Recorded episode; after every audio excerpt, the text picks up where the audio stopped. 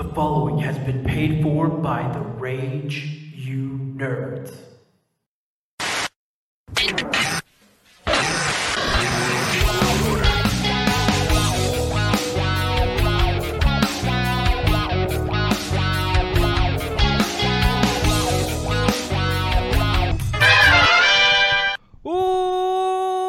Welcome to Rage You Nerds. I am Mr. Keck, joined by Jared, my brother, joined by Travis, our TJ, and, and we are Rage You Nerds, and we're here to rage, nerds. You know, it's kind of, I mean, it's pretty self-explanatory. The concept is pretty simple. We I are want to rage. we have we have nerdy tendencies and then we get fired up and passionate about stuff you know raging can be good or bad or uh, i've never seen indifferent rage but i could probably muster up some if needed It's usually what I do. Yes, TJ's in different rage. he's the quiet rage he's the Hack is like, "Rawr," and I'm like, This "Rawr." really TJ's like, makes "Well, me you know, if you upset." look at it from both sides. I see both of your points, but here's what I think, and I'm not going to be mad about it at all. oh let's see so so tonight we're going to discuss tales from the crypt demon knight or i guess tales from the crypt presents demon knight uh, we also have some nerdy headlines to cover. So, my question to you boys that I meant to ask before this started was Do you want to do the movie first and then nerdy stuff? Or the, I guess, the nerd variety, or ner- nerd variety first, then movie? What do you think, TJ? I don't know. I kind of like doing the movie stuff first, like we did last week. I. So let's do the movie See- stuff first, because some of the nerd variety we can like, you know, push it back or whatever if nothing new happens. Cut it for time, just like you know we do for Matt Damon Yeah. all the time. All right. Yep. Well, then let's let's let's get to it. Let's get to it. So we're going to do the tell of the Let's tape. So- go here, boys. So I haven't updated. I forgot to update the, the the nerding out. Dang it! But I've got all the rest of the stuff, so I'm ready to go. So we'll do the tale of the tape. Here we go.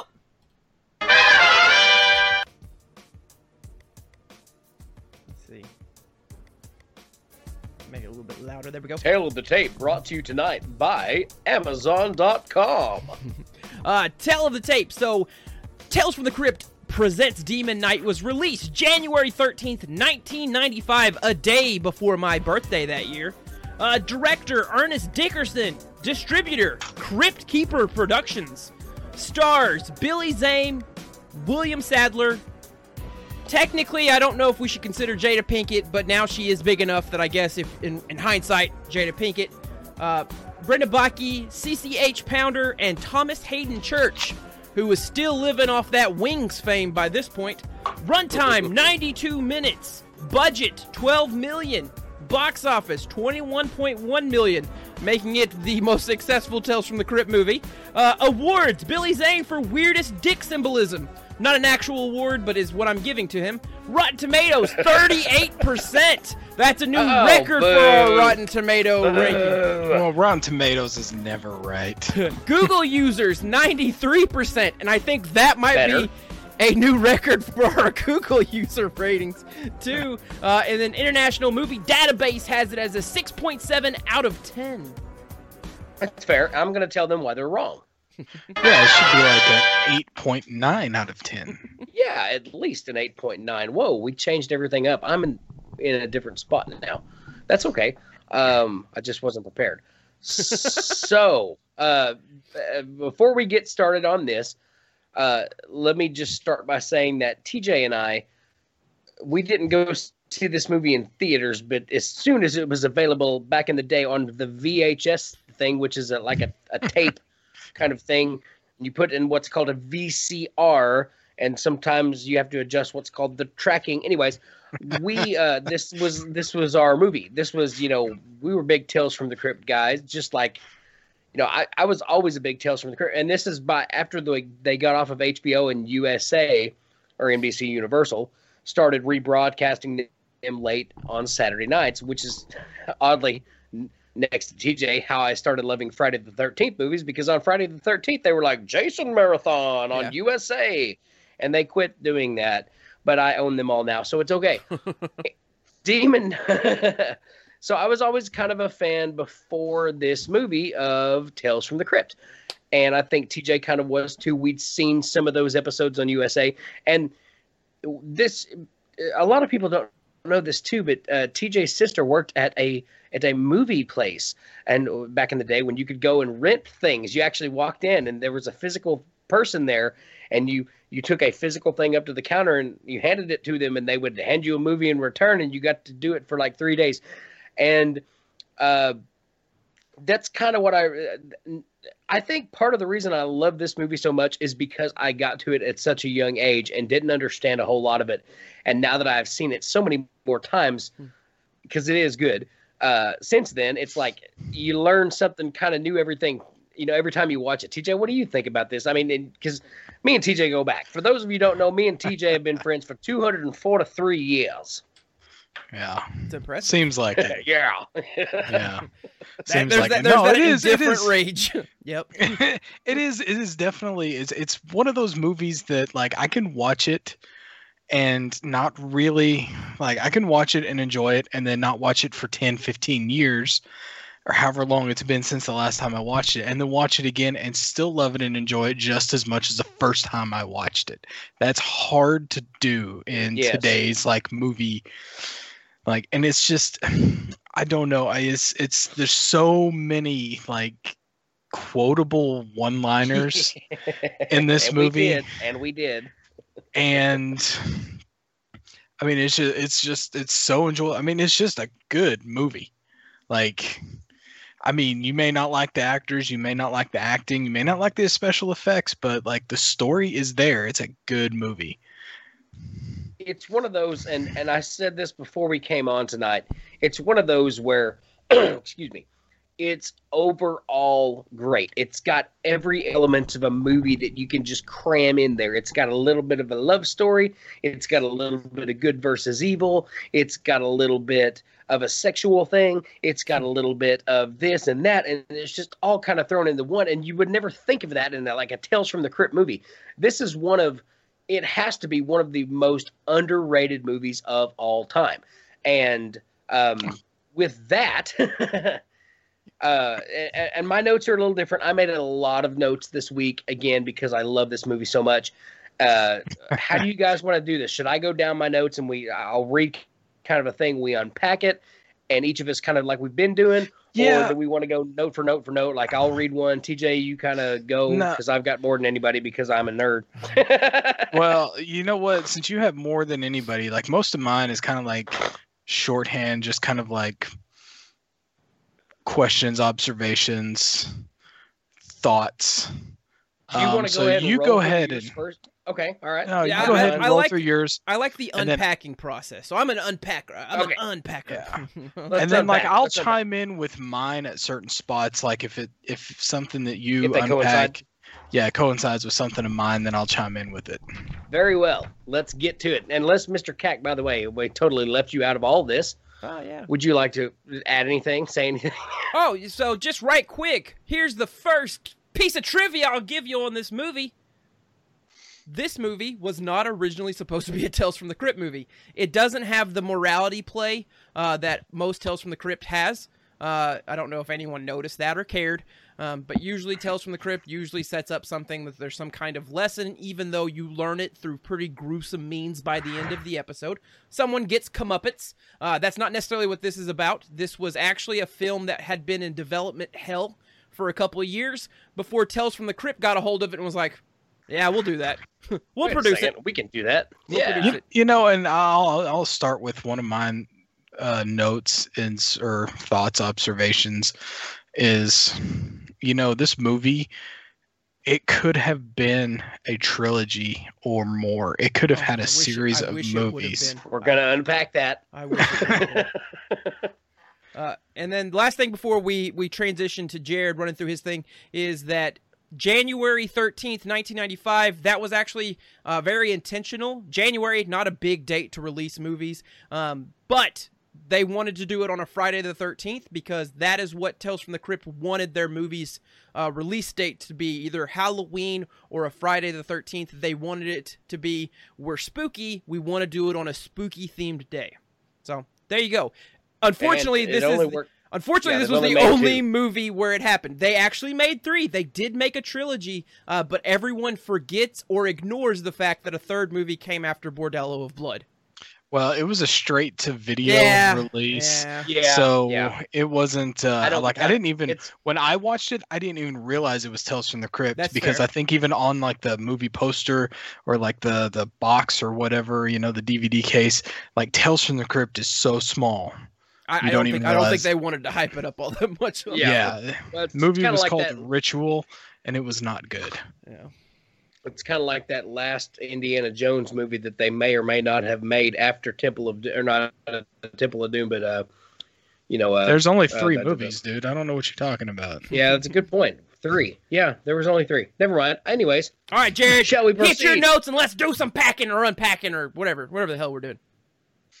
Let's pack it up and unpack it. Yep. Um. All right. So uh, we already discussed made by NBC Universal. I really liked the revamp of the intro music and the intro itself. So uh, I- one of the things, if you watch the series on HBO, the intro was really rushed. The music wasn't as fine tuned. With having seen, and that, that could have been an edit for for TV uh, because I didn't, you know, I never watched them on HBO. I only watched them on USA. So a lot of the stuff was edited. They didn't say, you know, f words or had boobies. Anyways, uh, but that's uh, the that's one of the first thing I noticed was I was like, wow, they really slowed this down, took their time with it, really let you hear all the instrumentation in what's going on with the intro because the music is killer. I mean, right? We did we we love the Tales from the Crypt music. I Iconic. actually made yeah, it's it's it's honestly one of the greatest intros to any TV show ever made. Agreed. Like nowadays TV shows don't even have intros. They just have, you know, a quick like 3 second thing and it just tells you the title of the show, but this I mean is just I mean epic. It just it gets you hyped for how does- scary this is supposed to hyped. be. You know. And you know what? To to the, to the it's part of my fir- first point because this was all kind of again I do shorthand. So the the first thing is like you get the scary intro. You know, you, it's it's like the intro to a Metallica concert. When, when you hear "Ecstasy of Gold," you're like, "Oh, here we go!" And then you don't know what's going to happen next, but you know it's going to be awesome. Tales from the Crypt. You have that super spooky intro with the haunted house and the camera going down the stairs and weaving down into the dungeon but you know the very next thing is going to be John Kassir and the Crypt Keeper doing something funny and gross and stupid and getting you into the episode. And this one didn't let down with that. I don't think anybody expected it to be bad, Hmm. but you you see it and it's kind of like they, they set it up good because I like how they did it because never before did because it was a series they didn't do anything series related it was john you know, the crypt keeper coming in making his stupid puns which are awesome well this one they set it up different it was like the start of the movie and you're like okay cool here's the movie and if with the first time you watch it and spoiler alert if you haven't seen this by now go freaking watch it seriously Please. enough spoiler alerts with 1995 stuff. So, but I like this because it's like it's their first movie, not counting the one they did back in the early 80s with the Crypt Keeper, who was like who looked like the guy, the Emperor from Star Wars. yeah. Um, that's a if you don't know what I'm talking about, Google Tales from the Crypt original, which is where this came from. Anyways, uh, so you you it, it- you know he Tales from the Crypt. He pops out of the coffin, and you're immediately subjected to a movie scene. So you think, okay, cool, we're watching the movie, and then of course the Crypt Keeper comes in. He's like, cut, cut, cut, cut, cut, cut, and then you see it's all kind of an acting thing, and you're kind of like, okay, that was that was a neat setup. And then he goes into the process of telling the story and what the story's about, like it always is. Uh, so I like how they kept the traditional thing of that going, but I like how they also made it. The opening is a movie because this is a movie and not just a 30 minute episode. Um, so that was cool to me. Uh, Uh, so if right anybody quick, wants to unpack that, yeah. right quick, theme, the theme, the theme song that we talked about. That's iconic. That the intro used to scare me as a kid like the suspense like that. I was like man i know he's gonna scream. He does it every time. But like you, i would start like because when when this was airing i was a younger child and i was like oh Yeah. no no like they're going down the steps. Don't go down the steps. It's like oh man. But, but who composed the theme Help the song skeleton guy. What's that? who composed the, the uh, intro music that was um uh it wasn't Elfman, was it? Danny Mother Truckin' yeah, Elfman. That's right. And that's Elfman. why that's why it's amazing. That's why it's amazing. That you can tell with the random xylophone. ding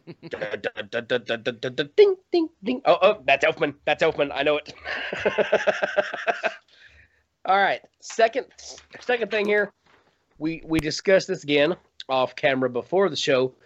Uh, the opening scene when we get into the score when we get into the movie which is has a song um, by Filter on it, which is how I always remember that song, um, which is the same chords as a, a Godsmack song too.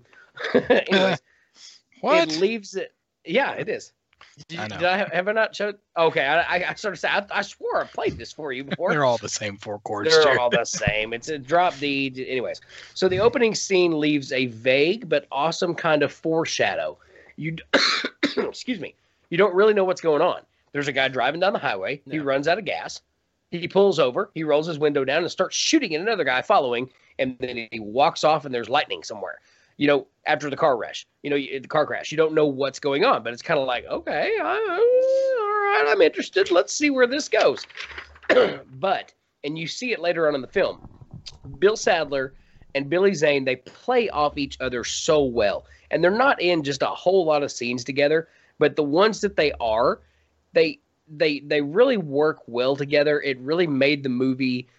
One of the things I really like about this movie is like if you think about the overall theme, demons taking over the world and eternal darkness. That's pretty scary. That's deep. They had a way of kind of bringing a comedic element into it to just kind of remind you, hey, it's just a flick. It's just a flick. We're just having fun. Hope you enjoy this. So I really like that about them. Um, one of the big first things that you notice, and um, some people call it foreshadowing, some people call it axe grinding. So when Brayker, Bill Sadler's character, shows up to the hotel, he's kind of after he meets Uncle Willie, and he's like, "Yeah, you can stay in this hotel over here." And they go to the hotel, and he goes in, and everybody's there, and they're like, "Okay, whatever, I'm going to sit down." Well, the moment that Geraldine, Jada Pinkett's character, walks into the room, they have this cross. They, they have this look at each other, like they know there's something about the other person, and that kind of translates when she takes him up to his room. She seems very intuitive at that point. You know, like there's more to him than you know. At that point, for all we know, though, he could have been a bank robber. You know, and um, so, but but I again, having seen the movie so many times, and you know what plays out at the end of it, it's neat to look at that and say, ah, from the very from the word go, when he sees her, he's like, she's the one. She's the one that's going to take over all this after everybody else dies, including me tonight.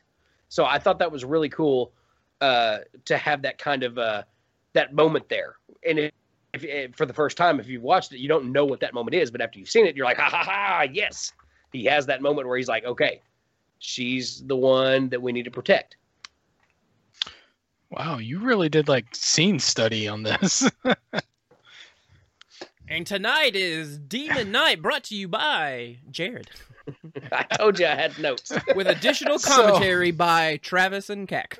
so so yeah, kind of touching on the opening song is one of the things I said is this um this movie has a good soundtrack. Uh you know, Hey Man Nice Shot by Filter.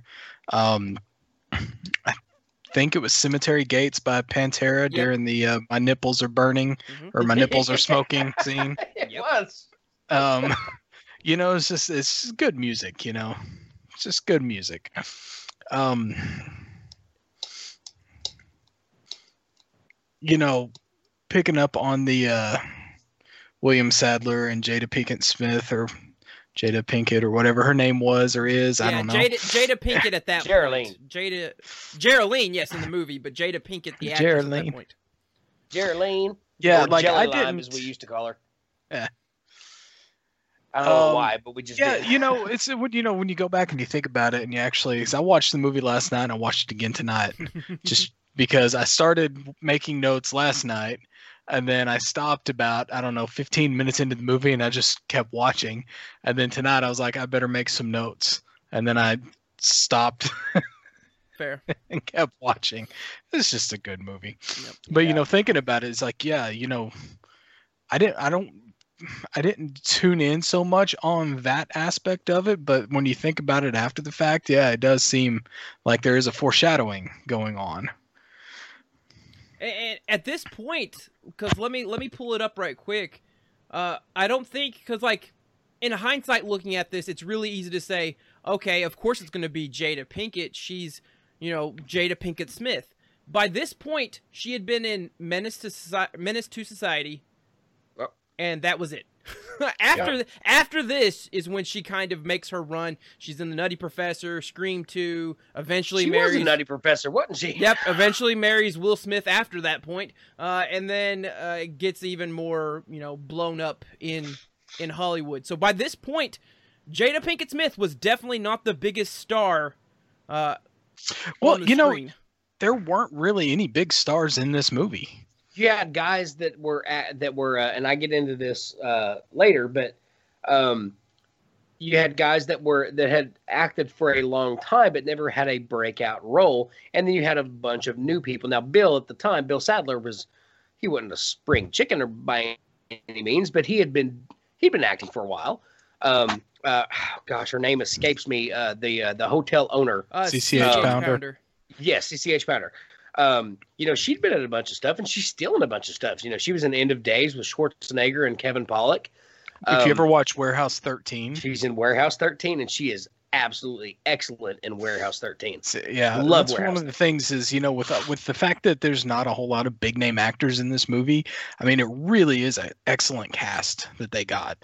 You know, I don't think anybody could be you know Roach. It's got to be No, Thomas Haden Church is Roach, and I want to get him on Cameo so I can send both of you a happy birthday card or a Merry Christmas card from, and I want him to do it as Roach on Cameo. If you don't know what Cameo is, kids, Google it. Um, so ready for next note? Uh, Yep. Yeah, but like right quick, I didn't realize Thomas Haden Church and Billy Zane were both in Tombstone together. You know what? I didn't realize he had such a baby face when he was younger. I was watching that and it kept showing his face, and I'm like, wow, this kid. And I'm like, kid, wait a minute. Kid. Yeah, no, I, I, I think the, I think the actor selection there because I mean, what you have the old guy from Gremlins, so like Dick Miller, like is Dick Miller going to be the one that is uh the the one to survive this? It's like no, like so who survives? Like that that it actually made it pretty interesting because usually casting choices can really ruin uh, the suspense because you're like, okay, the biggest actor or actress is going to be the one that makes it out of alive.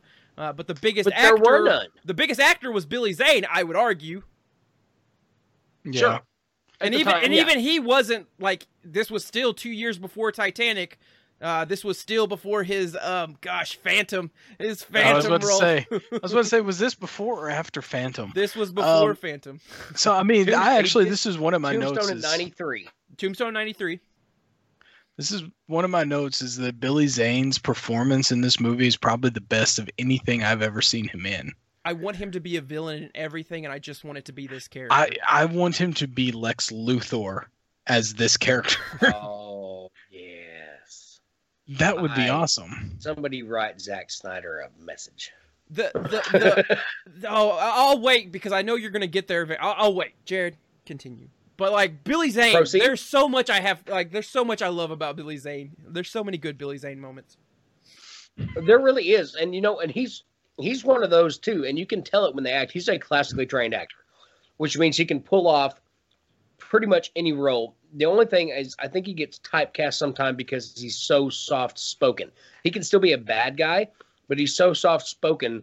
Um, it's hard to feel his um his angry moments sometimes. Like it, it's it's almost theatrical comical.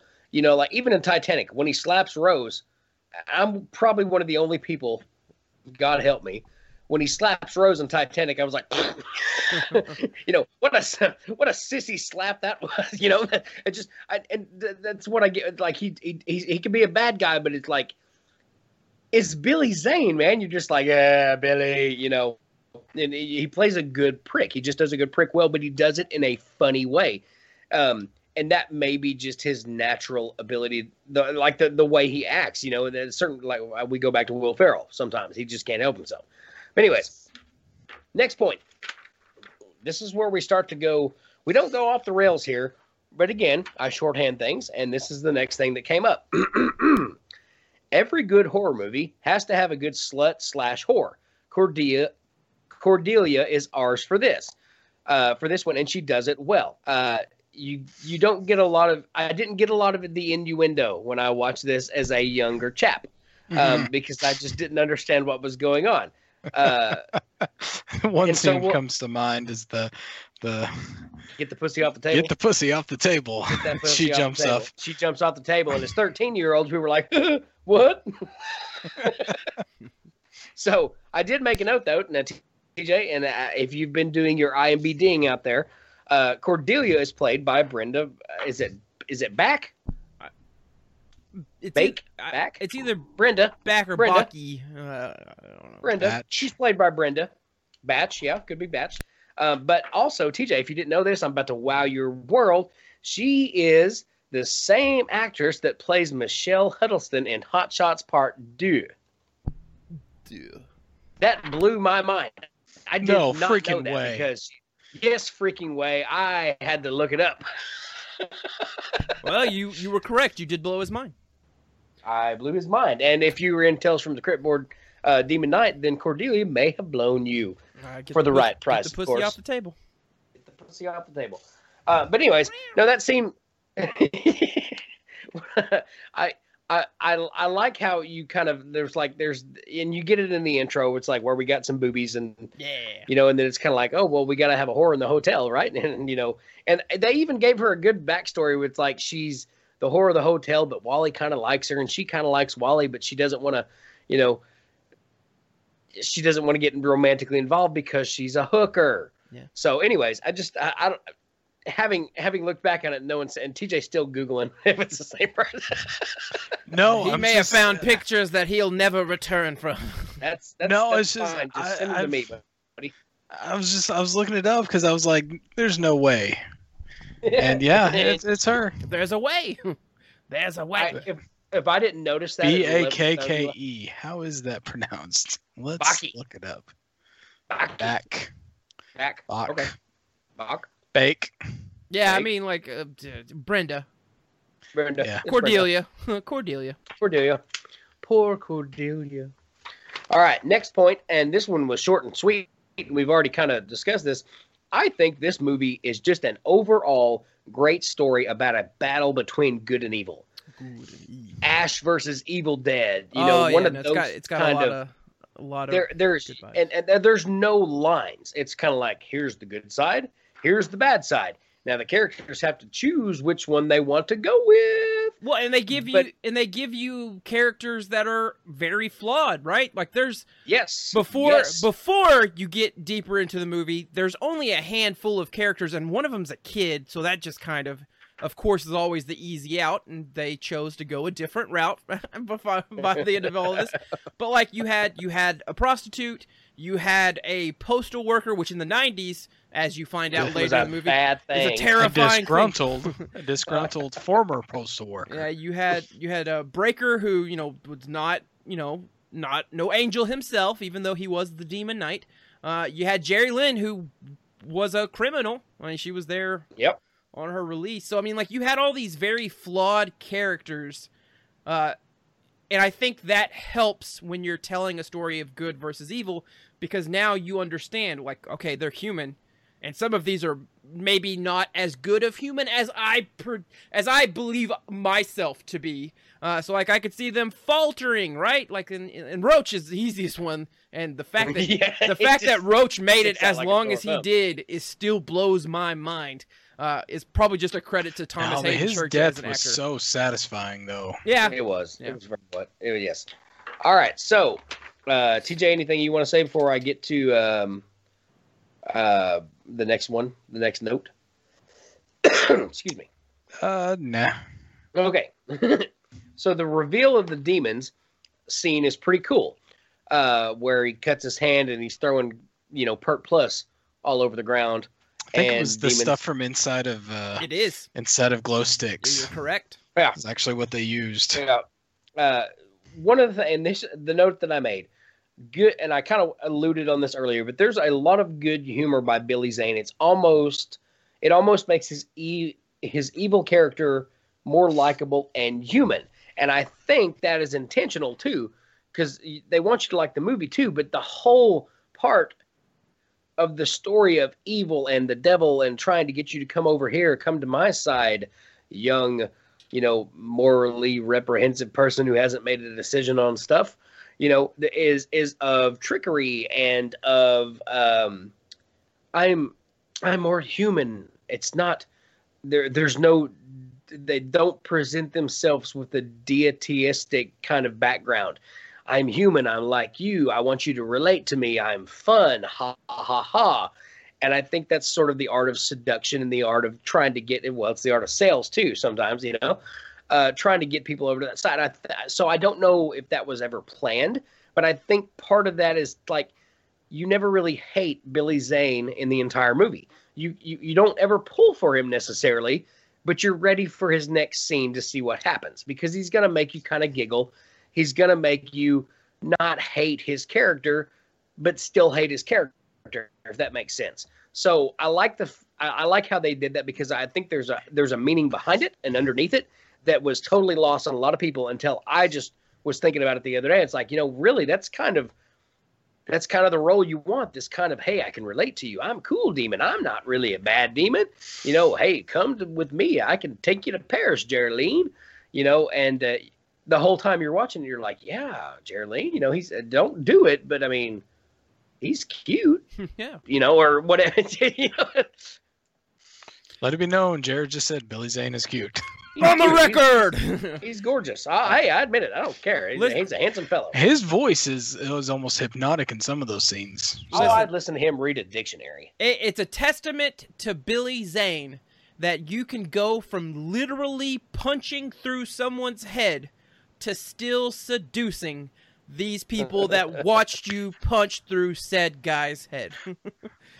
And in the middle of that, throwing a you stupid ho dung, bo dung, well Yes! in there, Yes! motherfuckers. this, this humans, you're not worth the flesh you're printed on. Fuck this cowboy shit. You fucking hold on, podunk. Well, them there motherfuckers. All you had to do was give me the goddamn key, then we could get on with our lives. I love. I've watched that scene so many times. I just, as soon as it happened, I'm like, oh my god, I forgot this existed. Replay, replay.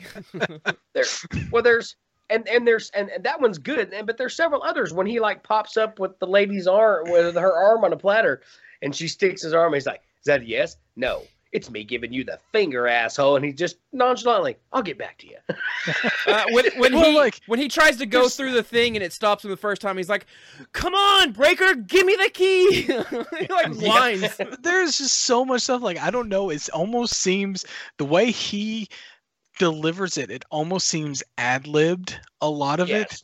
Like you know the part where he even gets shot in the eye with an arrow, and he's like, "All right, now Or time not. to show or not."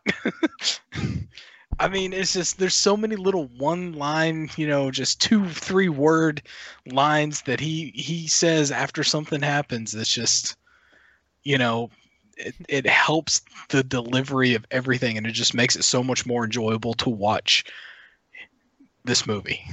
All right, I know what you're thinking. You give up your soul, you turn into a demon, you look like shit. Where's the payoff, right? Makes you feel good do it. makes you feel Oh. good do it Gosh, yes, no, he he is by far the best. Like he's so good in this movie. he definitely stole the movie like i think the if you were going to give the main actor to someone and i'll get into this earlier with some notes that i made it's probably bill's character bill sadler's character as Brayker uh, which is not spelled like you think it is.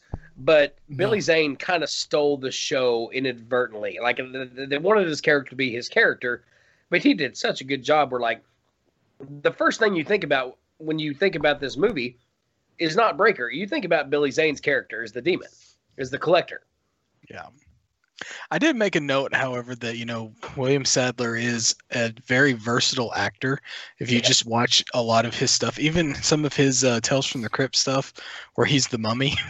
Yeah, yeah. He, that that was one of the trivia notes is that he's actually, you know, he was in the pilot episode of Tales from the Crypt as the executioner. You know, I mean, he's done like, you know, even to his his role of death and just, you know, in the Bill and Ted movies. I mean, it's he is I such a always versatile forget his actor. death. I always forget. you know such a versatile actor that like actually seeing him like without some kind of makeup on or doing something silly is just i mean makes his character even more enjoyable to watch Well, I mean, okay, and uh, we'll even I'll even take it a step further than that. The Green Mile. He's, Oh, he's- yeah. he's, one of the grieving dads of one of the murdered children in the Green Mile. You know, and he's also um, um, um, um, um, He's in Shawshank? Redemption. Uh, like He's in Shawshank it's, Redemption it's, too. it's wild how much he's in, and like he's I um, still he's forget he's also dead. yeah he's also I mean a small part. I don't remember too much of it, but Schindler's List. He's in Schindler's List too as a German soldier. You know this uh, this guy's all over the place and can do it all. I mean, Bill Sadler is great at what he does. And by the way, not to not to be outdone, Die Hard two, Die Harder as uh, Colonel Stuart, of course. yeah he uh, doesn't had a whole lot of like leading parts so that's what's good about this movie Yeah. but like the parts like that he's not just kind of like a bit actor like uh something like that he he really does like Yeah. probably better than anybody in hollywood but has not got the recognition for it so All right, next note. Next this note. is where we get into movie stuff and continuity kind of things that may or may not make sense, but we understand why they did it so they can make the movie longer. But there are several things that I'd like to point out. Number one, so after they find the cat and they find out that the cat has come in through the mines, which curiously has a opening in the basement, they all run down there and they make a dis- they they have a discussion whether or not they should go into the mines or not, and uh, th- this is the best way for escape, et cetera, et cetera. So Brayker was like, "No, we just have to survive the night. We just need to stay in the house." Now, ultimately, the demons ended up taking the house, but I often wonder here if Brayker would have just stayed put when the rest of them said we're going. they could have took off in the mines. And he could have said the hell with them. now, I, but I don't know, being that if he's the like the last one, would they still come for him because he's got the key and just turn the rest of them to zombies? But I mean, think about it though. Strategically, if he's in the house by himself and he's already sealed everything off, all he's got to do is wait for the sun to come up. So I th- I think the issue that they they manufactured in there is that part of the prophecy or whatever is once the stars on his hand became that circle, he has to survive the night with seven others, uh, and then he is going to die, At but least has to one of pass seven off. others.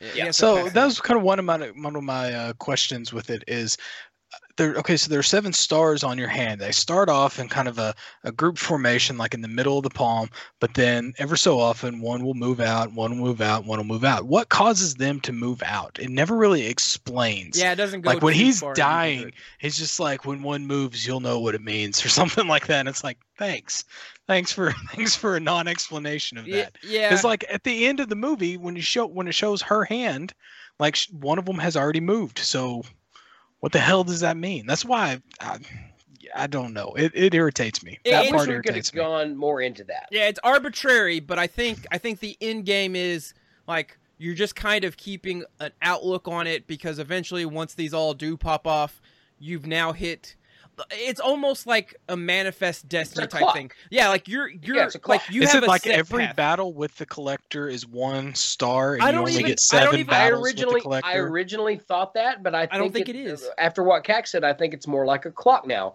It's like so. The But see, first he one was a- moved out of. Go ahead.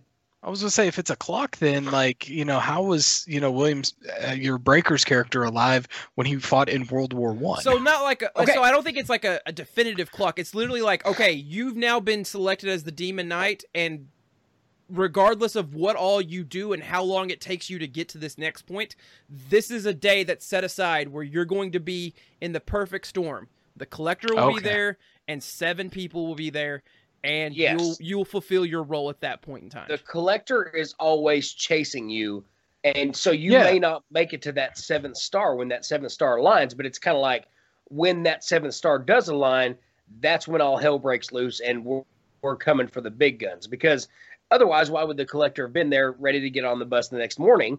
You know, he could have taken her out right then, and then the stars align in darkness and blah blah blah. So I think that's I, I thought of it was more of like each of them was a battle when you pass, but why I'm choosing against that now and like more of like a clock or a timer kind of thing is you know after she was the collector the first one moved into moved into its spot that's like it's it started the clock you know? And each time one of them aligns is not necessarily a point that something has to happen so much as a point that is closer to the end point where like Keck says you have to go find seven people hunker down in the hotel and you know kill all the demons And unfortunately, here's the cop out, right? It's a machination of God's will. It's just, it just is what it is. Like, I'm just- yeah like I don't know what more explanation you want from that. They're the good guys. It's unfortunate, you know, that these good guys have to go through the trials and tribulations. That you know, that's what makes the story of the hero worth That's- telling. that's Um, another interesting point too though So but I wish we would have got two more movies based on just this plot line of the collector and demon knights to one expand on the lore but two it's it's the more interesting story than the other two shitbirds they they popped out. Yeah, you know, and I'm I'm, I'm looking up, you know, just seeing if Google has something on it or whatever, and some fan website thing or something like that says like when they all align, um, the Demon Knight will battle with seven individuals yeah i, I just don't think you'll ever know when it is for but when one it, full night. But it almost seems like like you know every battle you'll have a battle with the collector or run in with the collector because at the first of it doesn't like um Brayker's they're not all aligned in the first of it no after the car crash his his final one aligns okay I- I just So- think, I just think you're destined to be in a situation where eventually you'll meet these seven people by God's will, and then that's when it pops out. So you never know. You're just kind of spending your time trying to avoid the collector until that point hits, because then you know if I don't pass this on, this ends. The key goes to the demons, and darkness reigns. and he Brayker even kind of kind of substantiates that with saying i don't know what it'll be but when the stars align you'll fight i don't know how long it'll be could be a lifetime could be several lifetimes No. So um you know but i and speaking of spin-offs and i'll get to more of this here in a second well actually you know what let's let's go ahead and do that now um let me find my note here uh, da, da, da, Okay, so what I said was, so I can mark my note off. What I said was NBC could totally revamp this with a sequel with Jada Pinkett and then another collector, which is fine. But like we're talking about, this could be an entire series. Mhm. I mean, it really could, and it not just about Jada Pinkett going forward, but you could make it as far as, you know, Bill Sadler from World War One to then, or even back further than that, because they only really tell you about four collectors. Apparently, there's another one they didn't mention, but so um, you have Yeah, uh, that was- Sirac. Yeah, the the Sirac is the first one, and then you have Jada Pinkett, and then you have Bill Sadler. Supposedly, there's a fourth one somewhere that's mentioned, um, or not collector, but a uh, Demon Knight. a So carrier. so it was it was the uh, it was Bill Sadler's uh, lieutenant or, or yeah whatever commanding officer. oh yeah, yeah, yeah, yeah. passed on yeah. him. Yes. Okay. I don't know why. so I that's didn't one of think about that since he was right there with him and he filled the blood thing back But, up. I But, mean- you know, whatever. But it shows it shows you right that like the time could be any time for these collectors. Like he he was just holding on to the damn key in a war in a world war. And it's Yeah. like and, and God was like, all right, it's time. get get ready. All right, get ready. you know that's Know one of you're those gonna die. things Get ready to fill that thing you back know up. You know there's there's a lot obviously a lot of of uh the demon knights throughout the ages or whatever you know that they don't even touch on but even the collectors like how many collectors are there Well, so just so it, it, at the very beginning, you know, it does, or when Brayker's telling the story, God scattered. There were seven total keys, yeah and the demons had six. So I mean, you have the potential to do stories across the universe with these six other keys we could get Firefly involved in this, fellas.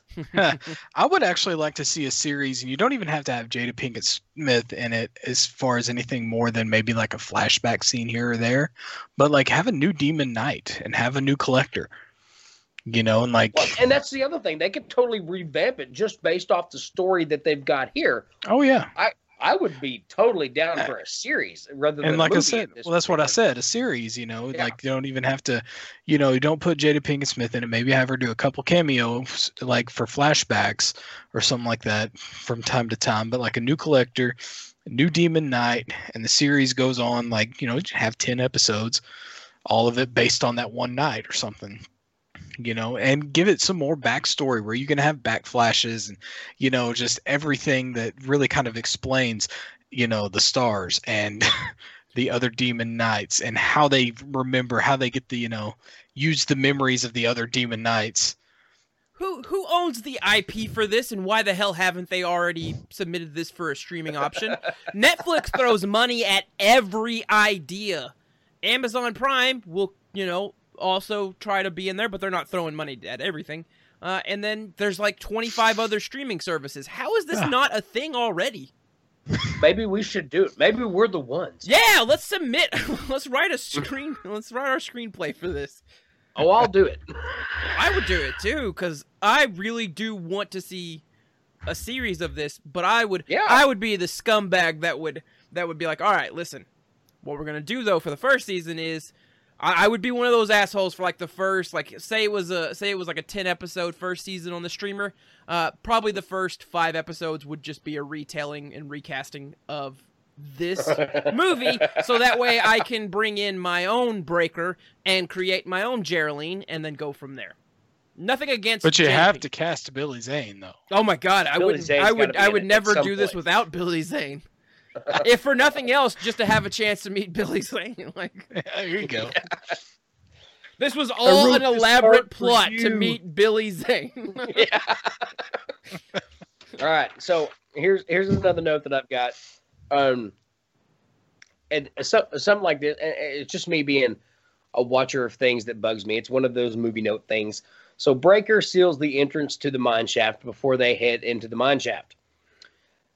And then while gallivanting around the mine shaft, they find Danny, the poor little orphan boy. You don't know his parents are demons at that point. Anyways, they find him and they find all the other demons and they're like, run! So they all run back to the hotel. They get back across the seal in the hotel. And then, of course, Thomas Haden Church is like, Homer, here's for five years of minimum wage, you son of a bitch, and shoots the demon in the eyes, which breaks the seal somehow, and uh, which they never explained either. Um, to that point where they're like, run again, and they all run upstairs. Brayker reseals the floor. Right after that, though, Brayker goes up and puts the key on Danny to make sure he's not a demon.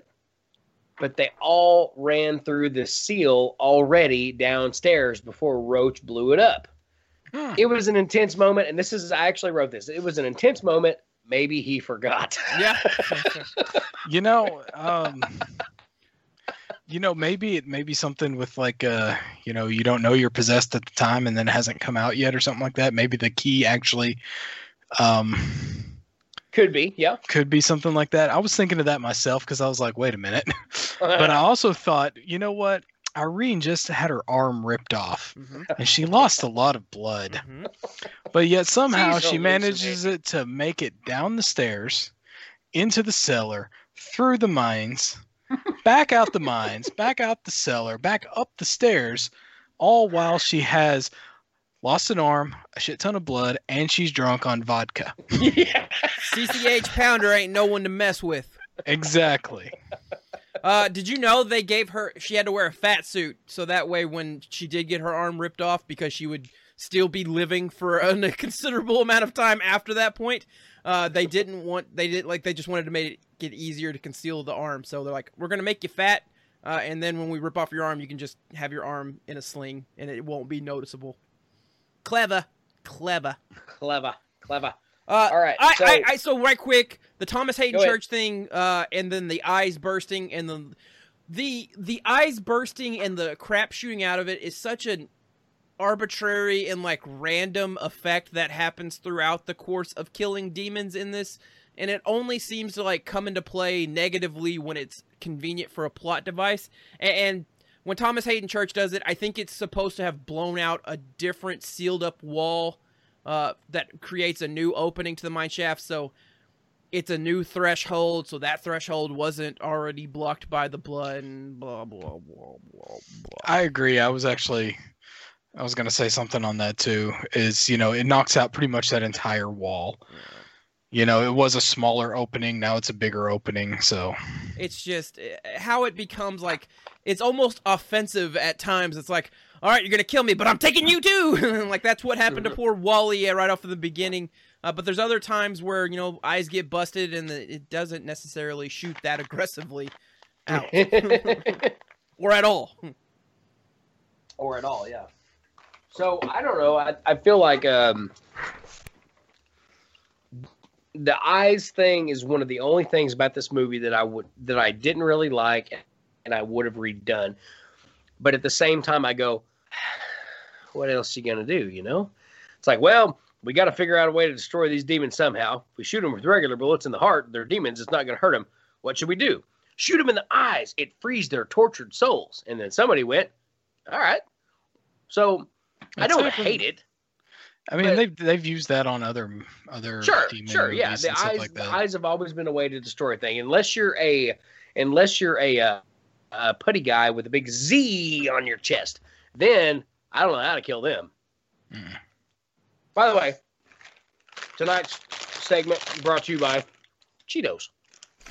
so uh, a That's television what I've been munching on. A television series called Brimstone actually loved the idea of killing demons by breaking up their eyeballs that they used it as a plot device in their show. They straight up All lifted right. it from this. Uh, I've never Like, saw it almost- Brimstone, but sure. You know, I mean, it, it almost seems like it doesn't need to be like one of those things where it shoots the lasers out like so forcefully that Yeah. you're Right, gonna get shot against the wall and and you know How about a, just a knocked nice, unconscious. How about just a nice small poof? Yeah, just like a, a beam of light or something like that, and Why then not they just like the clowns over. where they just start shaking and spinning? All right. So I got one. Well, I got one more note, and then I, but I want to read the um, the article that I got from the Nerdist because I was kind of going back and forth about this about Jada Pinkett's character is how she's really kind of the main character, and it really kind of sets her up as the main character in the beginning when she has that interaction with Brayker, where they kind of meet eyes, and you kind of know hey, she's she's the one. And he even says, ah, I got, he's bleeding to death, but he says, I knew you were the one. That could have been because she was the only one left. For all we know, it could have been Cordelia. God bless Cordelia. Anyways, so the Nerdist, and this was from last year. This is a 2020 article um, by Tia Gooden from the Nerdist, and I like the Nerdist because uh, they're honest. But um, so what she said about this, and this is sort of about um, Jada Pinkett's character, but just the movie in general too. In the horror movie world, she's the type of character who typically is expendable. So the real leading person in this case, in this case, Frank Brayker, could defeat evil and triumph. Most Jeryline-esque characters are there for witty quips, eye candy, and to sacrifice themselves for others. But Jeryline soared past horror movie tropes and persistent stereotypes to quickly establish herself as a vital part of the narrative. And I agree with that.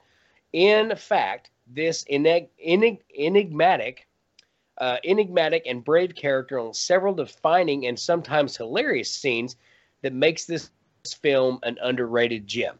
And I absolutely and 100% agree with that. Had it not been for her character and her selling her character, and by the way, the whole let's see, uh, could defeat blah, blah, blah, blah, quitty whips, eye candy, and just often sacrifice themselves for others. She did all three of those things in this movie, by the way. So in where she's kind of all covered in blood in her underwear. Okay, so eye candy, because let's face it, she's kind of cute. So yeah, right? Yeah, I mean, yeah, right. right. Um, right. uh, good. Let's see where uh, witty quips. Witty. She's a smart ass throughout the entire movie. Witty quips come back, so she did that too, and to sacrifice themselves for others. So she sacrificed herself, which she didn't die, but there's there's there's moments where she puts herself kind of before others, where where he tries to seduce her, and out of all the people, well, next to um, you know, next to the severed arm, you know, but he reject or she rejects that proposal kind of thing. So I think that's a good, interesting take on thing. And by the way, in two in like 1995, like we're talking, I mean, let's be real here. And again, this isn't to be some politically kind of charged statement, but you didn't have a whole lot of African American actors having kind of a lead role in movies like this. You just didn't do it. It was just, you know, look at any Friday the 13th or any Nightmare on Elm Street or any slasher horror film. If there was a black guy in that movie, they getting killed. You know, it just you didn't have this. So, in many ways, this is kind of it. It it it undergroundly because the movie did it did well, but it didn't do. I would consider it a cult classic now, but like there's still there. I I, I guarantee you, there's a bunch of people that don't even know this thing existed. You know, and to be what it was is just uh, it's it's an underrated iconic movie you know, it just it just is because of everything that it did.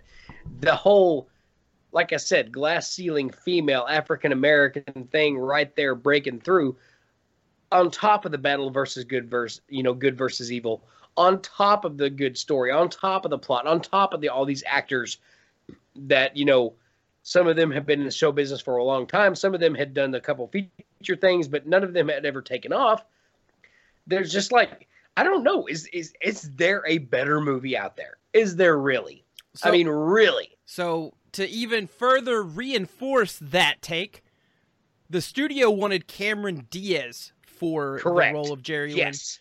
Lynn. Uh, and uh, the director Ernest Dickerson, who was a longtime uh, collaborator uh, on cinematography with Spike Lee, who you know he's African American as well, uh, was like was like, no, listen, I, I, I have like I know this. Lit. Let's let's use Jada Pinkett, and I guess the studio's like, all right, if you say so, and, and so, uh, yeah, no, I think he I think he was able to effectively do what he wanted to do. And Ernest Dickerson, while his directing for movies may not be a, a laundry list of things, his cinematography uh, is is overwhelming for things he's done outside of just Spike Lee. He was Eddie Murphy's Raw cinema, cinematographer, so there you go. Uh, that red leather suit. Um, and then uh, he has done a lot of directing work for television.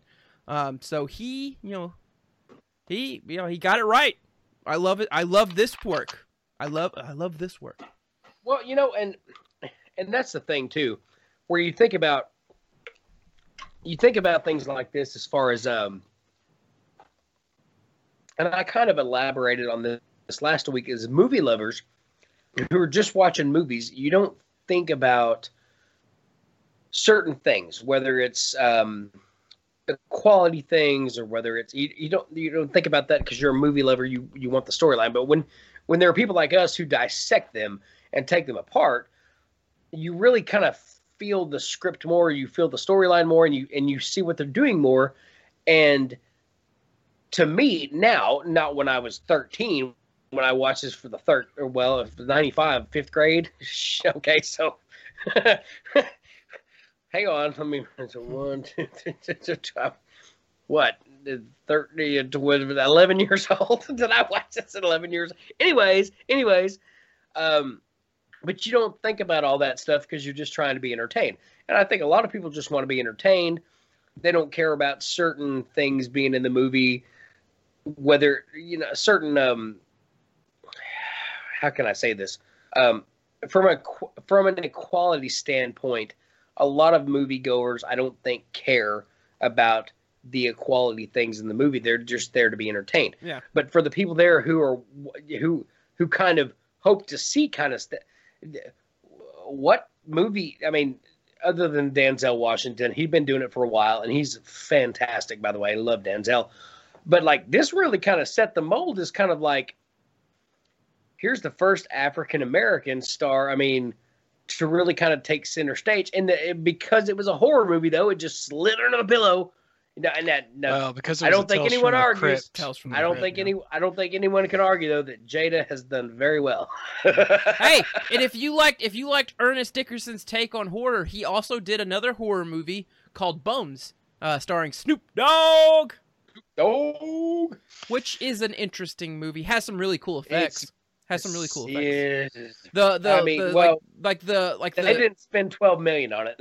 yeah well like the city of the damn thing where like there's like the people that are like just like covered in like black tar that are reaching uh, the different movie let's let's we'll stick to tales from the crypt uh demon knight Let's not do bones for next week. By the way. no i don't want to do bones I'm gonna go week. ahead and go I ahead and go ahead and next week. veto that. So, Jared, were you done with your notes? I've got one more, but it's more of a my classic take, uh, or my take on the whole movie as a whole, which I've kind of said a couple times. Um, I can get that out of the way, and we can discuss, or you guys can go, and then I can. Well, I just have a Because I couple got to more. pee here in a few minutes, so I have a couple more that are just kind of like, you know, when the collector throws Jeryline into the tub and washes all the blood off of her, um, her shirt and underwear are completely white afterwards. not even stained, not even not stained. even stained. And think, it effective shower very I think that's a purity thing. I think that's. I think that was a. Uh, I think that was intentional, as a sort of.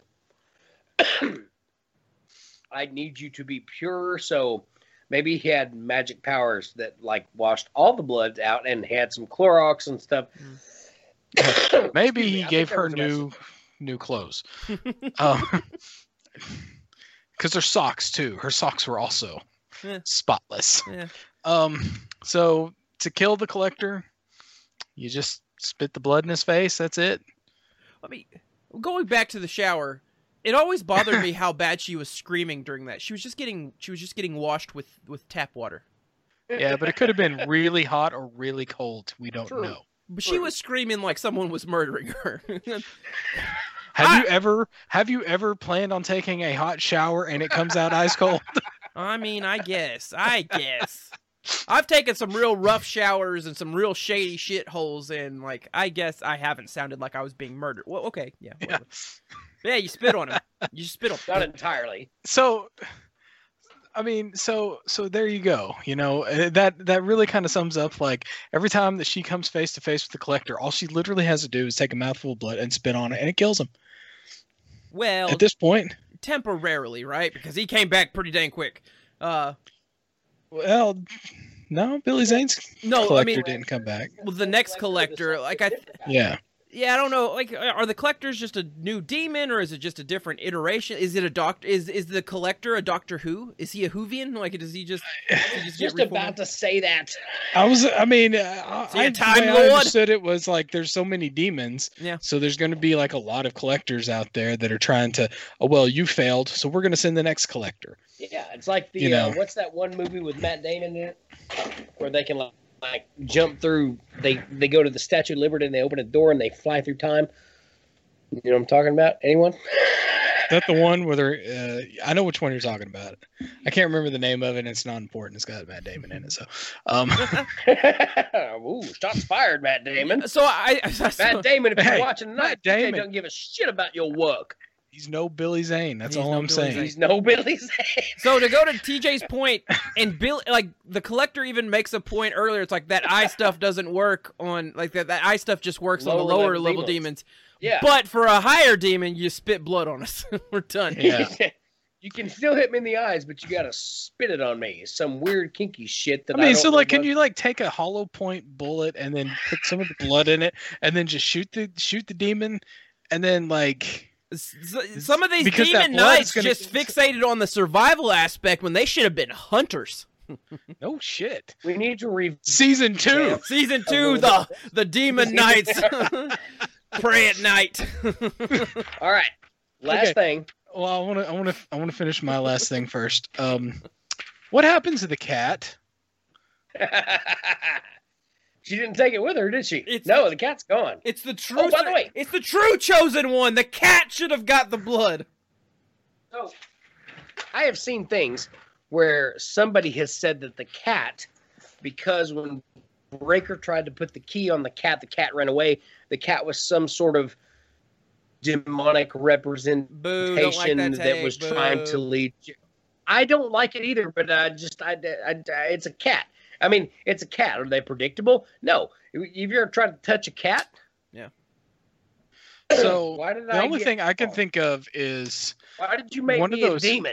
Cold, one of those shower. Suitcases when she was getting one of those cases like she was carrying when she was That's the only thing I can think of because one of them looked like it could have been a pet carrier, like a wooden pet carrier, I guess, or something. You can't really see like if it is, but that's the only thing I can think of. Just, Otherwise, that cat she just abandoned. I'm just There, thinking it's of just like, you know what, cat? in You didn't action help me while I was fighting for the sake of the world, so I'm just gonna leave your ass here in this exploded mansion or church or motel or whatever it was.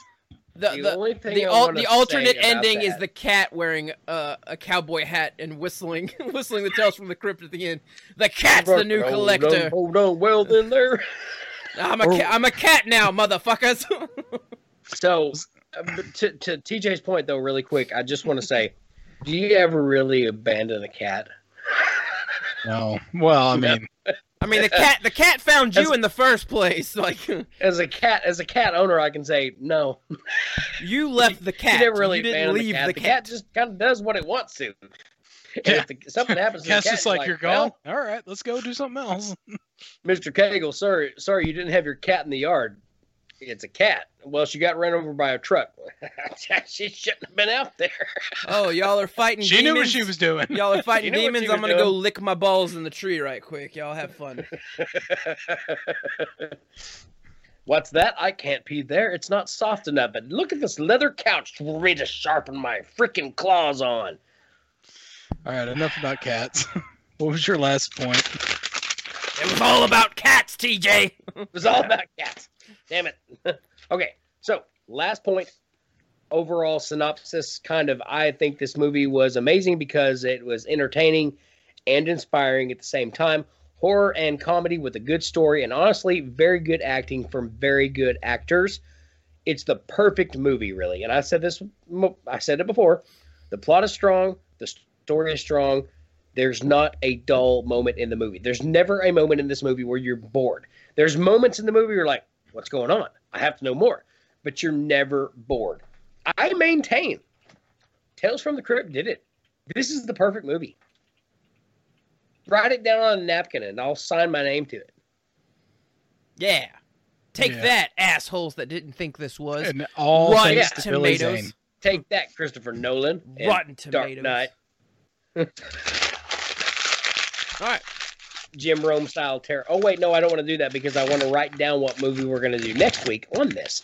And I made a note before the show. It's on here somewhere that says, write down next week's movie. Yeah. So I don't have to waste another sheet of paper. Well, what I'll is it on the next? back though, where there are no notes. What is next week's movie, boys?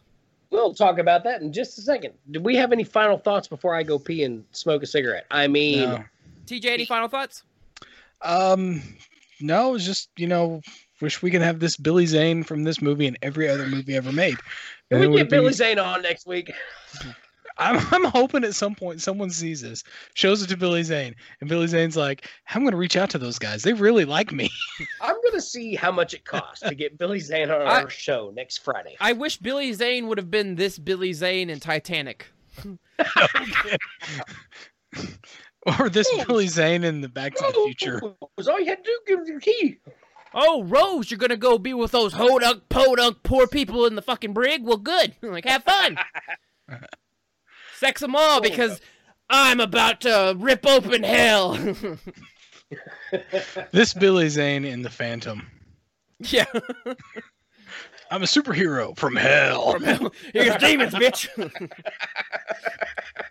Sorry, bad guy. Did you lose your arm? Let me give you a hand. uh, I have to pee too. Uh, so We're just gonna have to go to a commercial Hey, break. we, we got we got because the I do too. we got the BRB I- I- screen. listen, no kidding, no kidding. We need like a two minute thing that we can play, right? Rage, Rage, you nerds, Yeah. audience out out there, Yeah. all six of you, well, here we go. four of you. Well, unfortunately, Four? right now you're getting this. I don't know if I have favorite movies, but this is one that I will Yeah. watch multiple times if given the opportunity because it does it does have a, a just a, a cute little quirkiness to it, uh, and Billy Zane. It has you know Billy Zane, and Billy Zane's amazing. Uh, with Tales from the Crypt, Demon Knight, and we will be back next Friday to talk Masters of the Universe and all the other assortment of nerd stuff. Honestly, I probably want to. I I would love to talk about just the real Ghostbusters episode that's dropping uh, tomorrow because I am about real Ghostbusters. I'm Put it on the list. We so- got time. so we'll do it. We'll do it. All right. So see you boys next week. See you out there in listener land. Uh, if you're currently watching this live and you're on our YouTube or Twitch, if you enjoyed this, give us a give us a like, a subscribe, a follow. We appreciate it. If you're listening to this after the fact, give us a like, give us a follow, give us a subscription. You know, hey, join in on this. If you if you love our takes, let us know. If you hate our takes, uh, that's hurtful. Keep it to yourself. But I guess you can let us know, uh, and I will then ridicule you. I will. I will not take kindly criticism, and I will ridicule you on stream. So at least you have something to look forward to if you do leave us a shitty comment. Yeah. But that you know, just because you don't like it doesn't mean you shouldn't follow to see what we do next time. Maybe we're better. Maybe we're not. Yeah. Um. Goodbye. dun dun dun dun dun dun dun Dun, dun dun, dun, dun dun, dun dun, dun dun, dun, Dun, dun, dun, dun, dun. dun, dun, Tales from the dun, crypt. dun, dun.